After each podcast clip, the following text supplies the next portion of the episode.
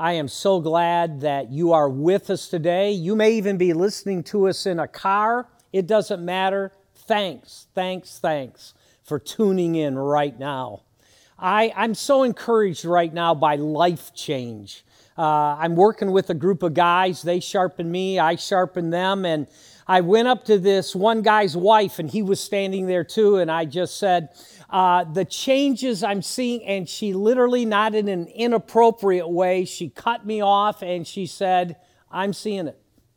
I'm seeing the change in my husband. He's a different husband. He's a different dad. He's different at home. He's carrying his life differently. Why? Because when we allow the Spirit of the living God to infiltrate our lives, we change. We're transformed.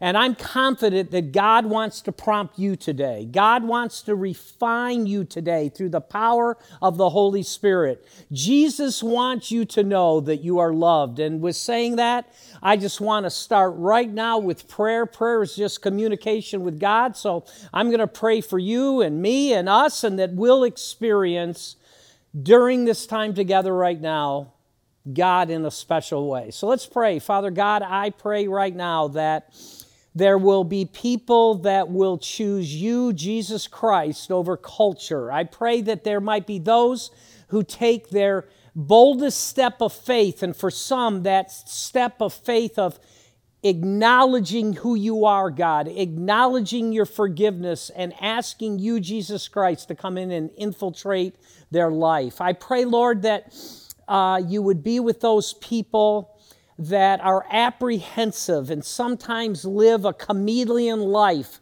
to speak up for truth, your truth. And God, I pray that in the complexity of this world today, with all of the confusion, that those who call themselves follower of Jesus might have a countenance about them that is filled with love. We pray all of this in your powerful name, Jesus. Amen. We're in this series, Thriving in Babylon, living a godly life in a godless world. We live in a post Christian world. Maybe you haven't heard of this, but we actually live in a post truth world. Because right now, a lot of people believe that they're the ones who set up truth, they're the authority in truth, rather than giving that authority to God. And so, this series that we're in right now, and it's going to come up on the screen right now, not letting the cravings of culture dilute the character of Christ. That's what it means to live in Babylon. Or, understanding this, and we've said it in weeks past, in order to make a difference, I must be different. In fact, would you say that wherever you're at right now, you're hearing this right now? In order to make a difference, I must be different. Not in a weird way, not in a weird way. But what that means is is we can't be chameleons trying to fit in and at the expense of not being who Christ wants us to be. By the way, um, if you haven't been able to be a part of our services live, and by the way, if you're in the Grand Blanc, Heartland area, we would love to see you sometime. But if you haven't been part of the messages yet, just go to grumlaw.com slash messages, and I actually encourage you to go to that and get caught up because this series has absolutely rocked. And so today we're going to unpack a pretty uncomfortable topic pride.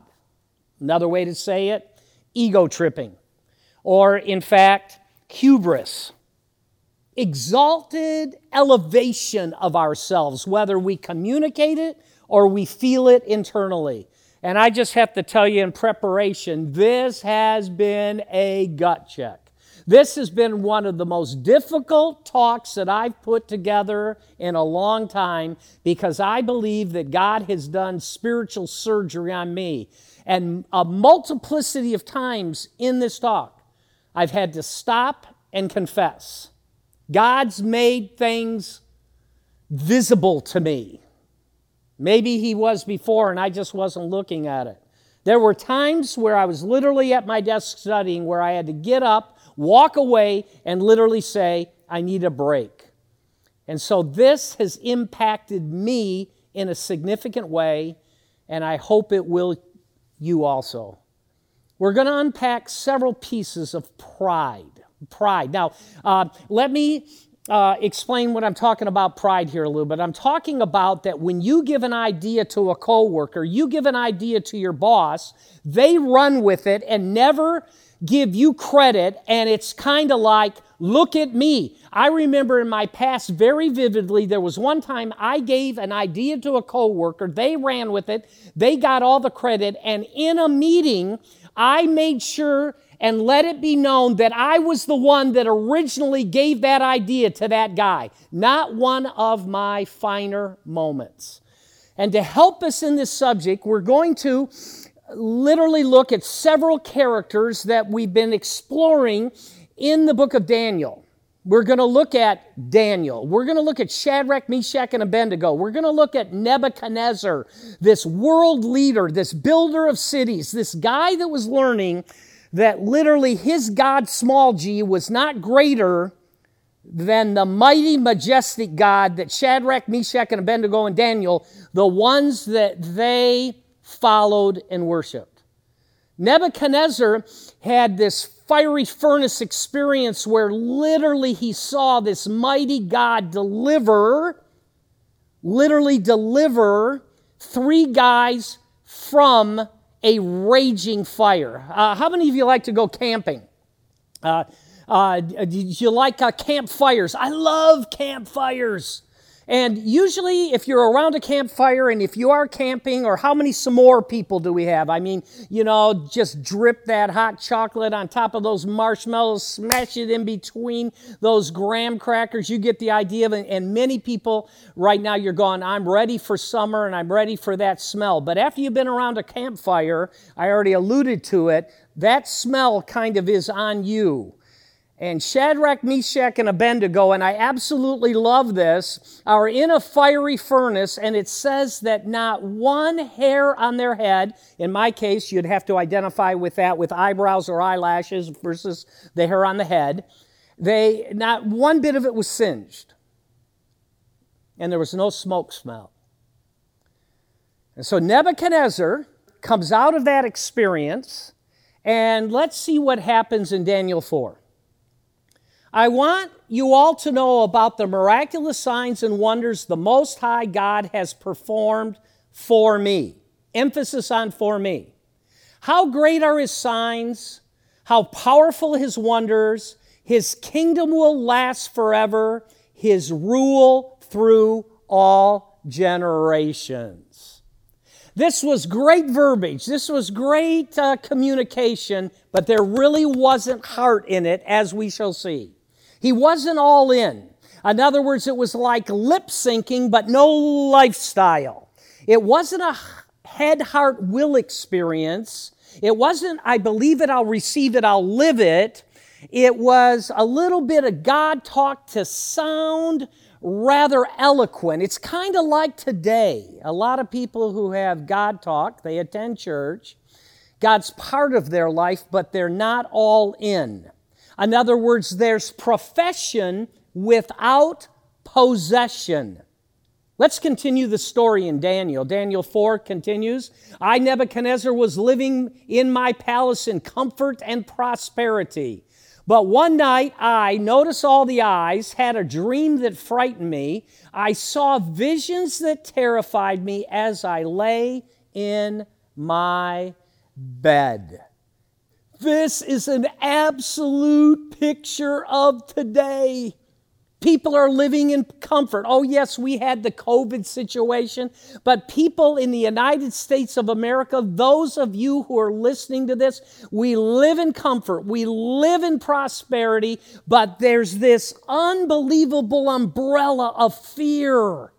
And that's part of what the spirit of Babylon is a spirit of fear. And this is not the way of Jesus. This is not Jesus' way. And Nebuchadnezzar's in comfort and prosperity, but he has this dream. So he calls in his officials, his astrologers, his best thinkers, but they cannot figure it out. Now, I'm going to give you the cliff notes. And for those of you who are younger, you don't even know what a cliff note is.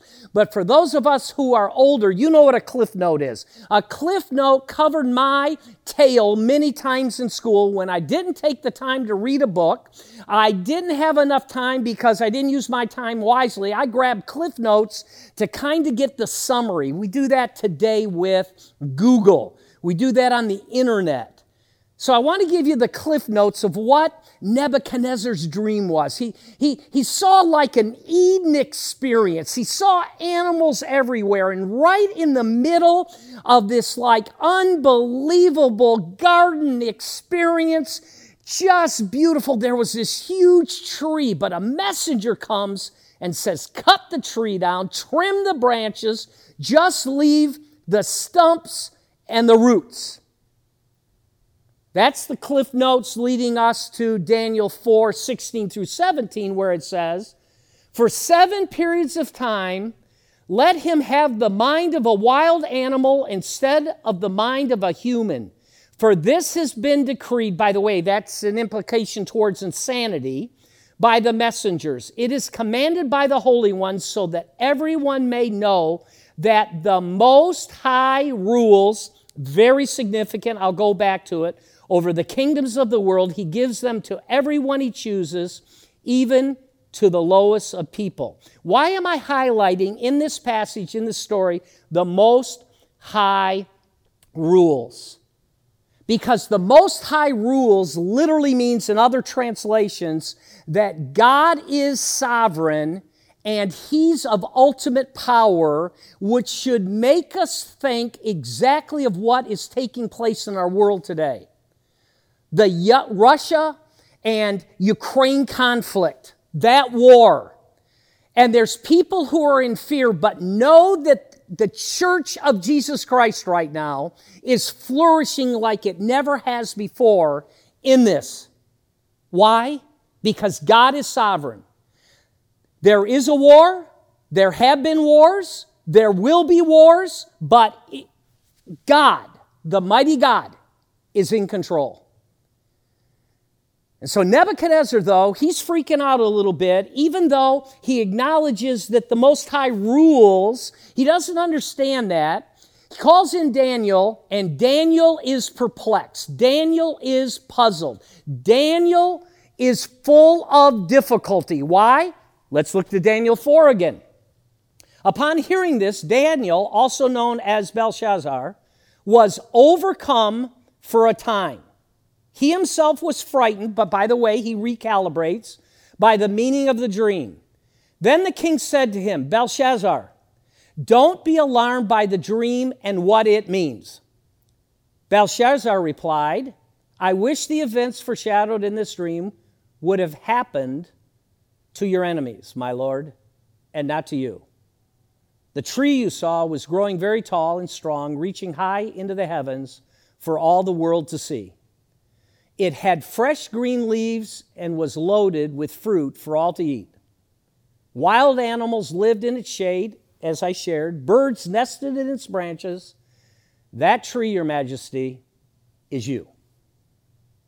For you have grown strong and great.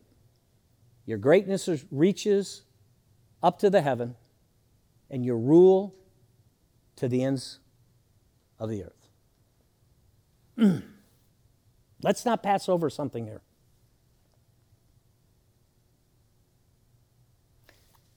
Daniel was troubled. Daniel at this moment could have let pride enter into his life and say, Because of what you did to me, you deserved everything that you're going to get if you don't turn it around. But Daniel said, I wish it was going to be on your enemies. Here was a, young man who had witnessed the destruction of his home, the destruction of his nation, moved to a foreign land, possibly was made into a eunuch, had a name change. This is the ultimate of turning the other cheek and forgiving. And let me say it again in order to make a difference, we have to be different. And Daniel was different. Are you? You know what hinders forgiveness? Pride, ego, my way, my time. But forgiveness is putting the past behind us. And I want to tell you now, as I already said, that this was a gut check. Um, there's some people that it was brought to my mind that I don't know that I've truly forgiven them. They've caused me great pain, and I've held on to it, and I've held on to it too long. And sometimes it's easier said than done, and I've had to live that out as I've been in preparation for this talk. And the story continues in Daniel 4. This is what the dream means, Nebuchadnezzar. Your majesty, and what the Most High has declared will happen to my Lord the King. You will be driven from human society, and you will live in the fields with the wild animals. In fact, if you read this passage of Scripture, it says that his nails grew like the claws of a bird. You will eat grass like a cow, and you will be drenched with the dew of heaven. Seven periods of time will pass while you live this way until you learn that the Most High rules over the kingdoms of the world, including your world, Nebuchadnezzar, your world, Terry Prisk, and your world, whoever is listening to this. And he gives them to anyone he chooses, but the stump and the roots of the tree were left in the ground. This means that you will receive your kingdom back again when you have learned that heaven rules who the true God is. King Nebuchadnezzar, please accept my advice. Stop sinning. Stop being prideful. Stop doing it your way and do what is right. Break from your wicked past and be merciful to the poor. Perhaps then you will continue to prosper. Right here, Daniel is saying to Nebuchadnezzar, turn it around repent. Don't just have a moment with God and keep living your life the way you want to live it. Repent means we do a 180 and we go in the opposite direction. Stop sinning. God gives us warnings all the time. It's like when there's um, an extramarital affair. It's not one big moment, one time. There's little moments that lead up to a big moment. God warns us when we're prideful. Daniel 4 28 through 31 says this But all these things did happen to King Nebuchadnezzar. 12 months. 12 months he was given the opportunity to turn it around. 12 months later, he was to- taking a walk on the flat roof of the royal palace in Babylon. As he looked out across the city, he said, Look at this great city of Babylon. By my own mighty power, I have built this beautiful city as my royal residence to display my majestic splendor. While these words were still in his mouth, a voice called down from heaven, O King Nebuchadnezzar, this message is for you. You are no longer ruler of this kingdom, and we are no longer ruler of our kingdoms. How do we bring it home? What practical pieces about pride do we see? Now, I want to have a point of clarification here. There's nothing unhealthy about having a healthy self respect, particularly when we've had low self respect. There's nothing wrong or inappropriate about having confidence because we understand who we are in Christ. There's no problem at all in showing strength when strength is needed in leadership or whatever it may be. The kind of pride we're talking about today is the pride that always creates havoc, problems, destruction. That destruction can be personally, professionally, relationally. It's that kind of pride that literally wells up and says, I'm not going to say I'm sorry.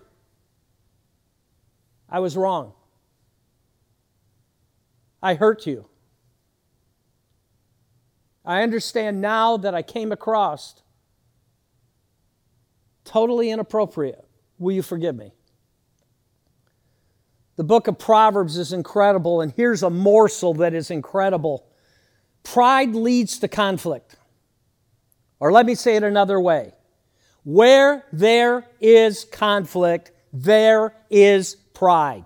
No exemptions, no exceptions, none.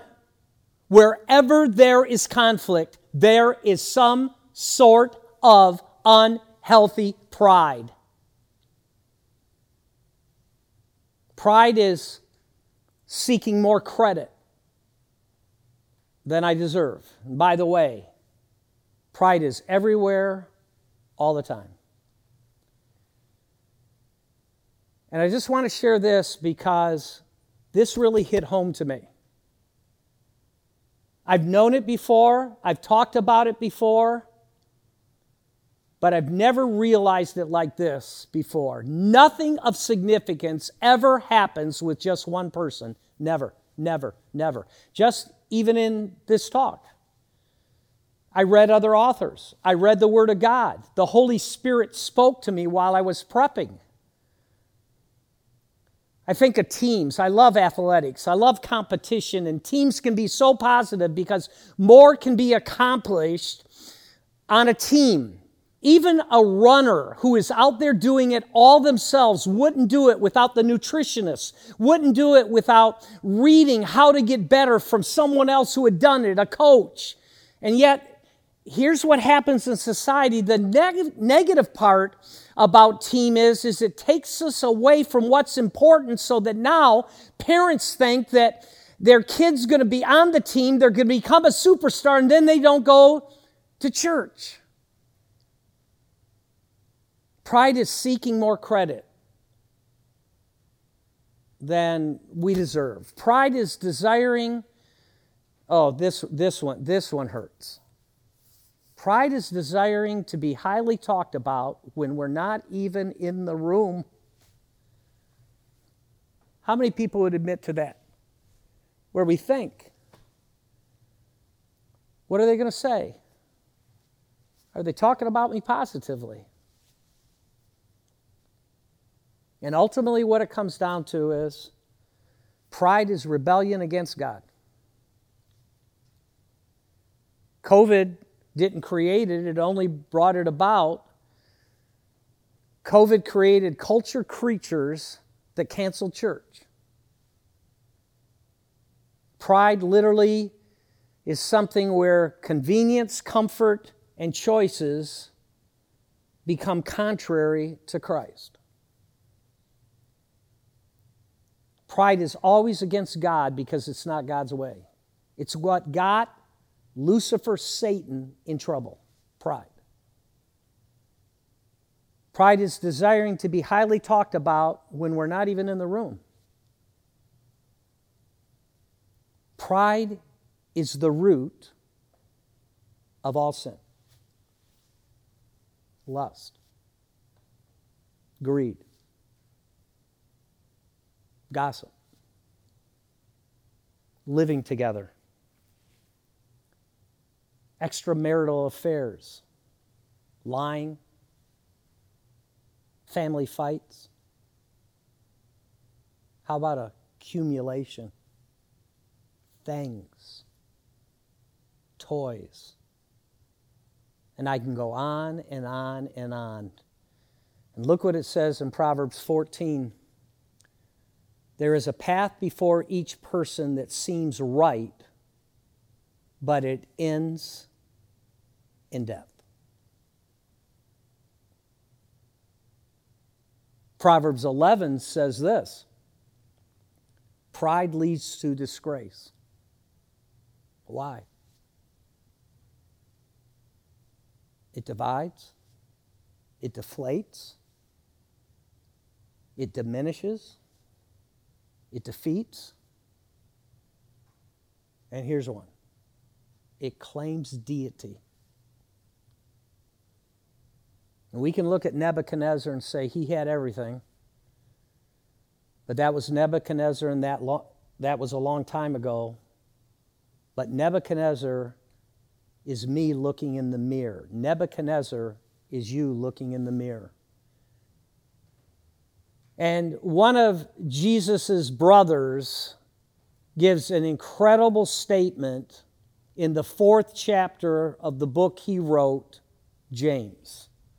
God opposes the proud, but gives grace to the humble.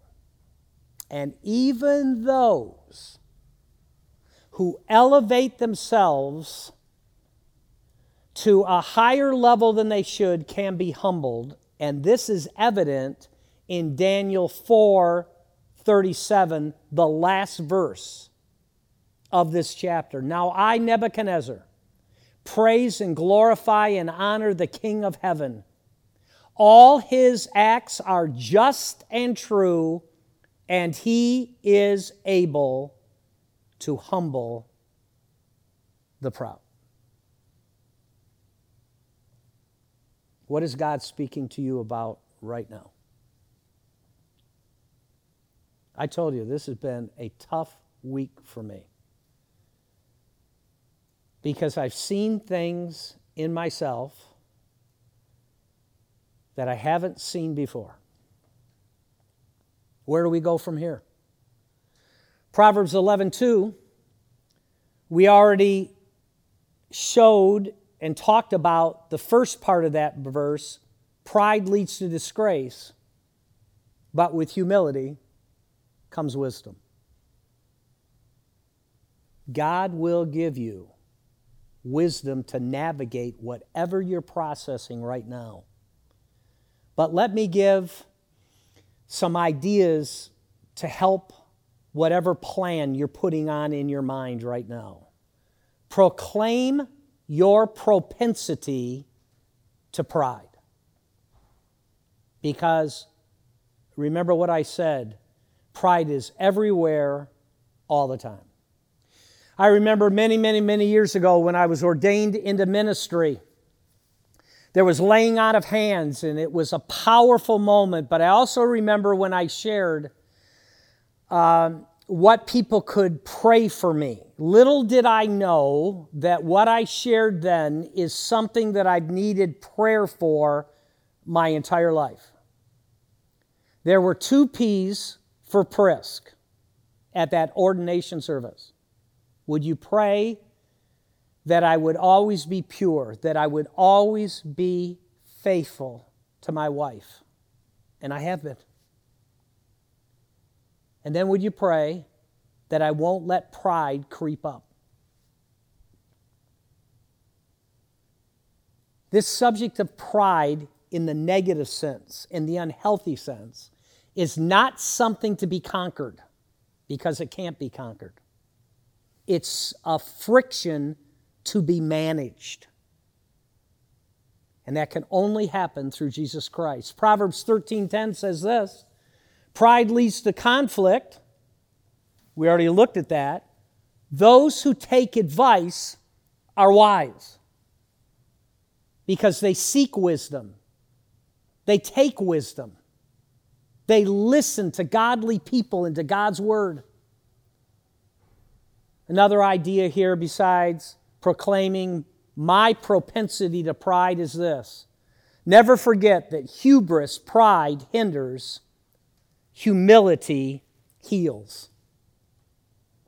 There is not a greater example of living this out than Jesus Christ. Uh, Peter wrote 1st and 2nd Peter, and in the first book he wrote, he says this In the same way, you who are younger must accept the authority of the elders, and all of you dress, clothe yourself in humi- humility.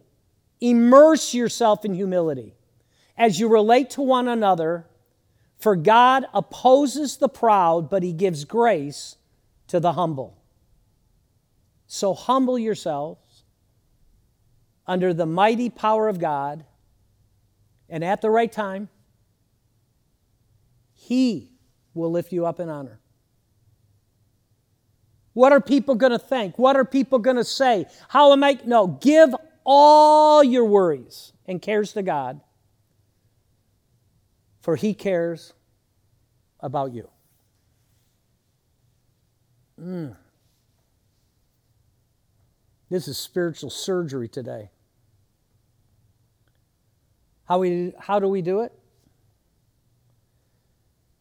If you don't know this verse, memorize this verse and may it be your mantra from this day on. John 3:30. He must become greater and greater, I must become less and less. May people see more of him and less of me. And you know, if we live by that, we won't be thinking, what are people saying about me? We'll be asking the question, did they see Jesus in me? And when we take it back to Jesus and they see him, we'll be showing strength confidence in a healthy way, and it won't be about us.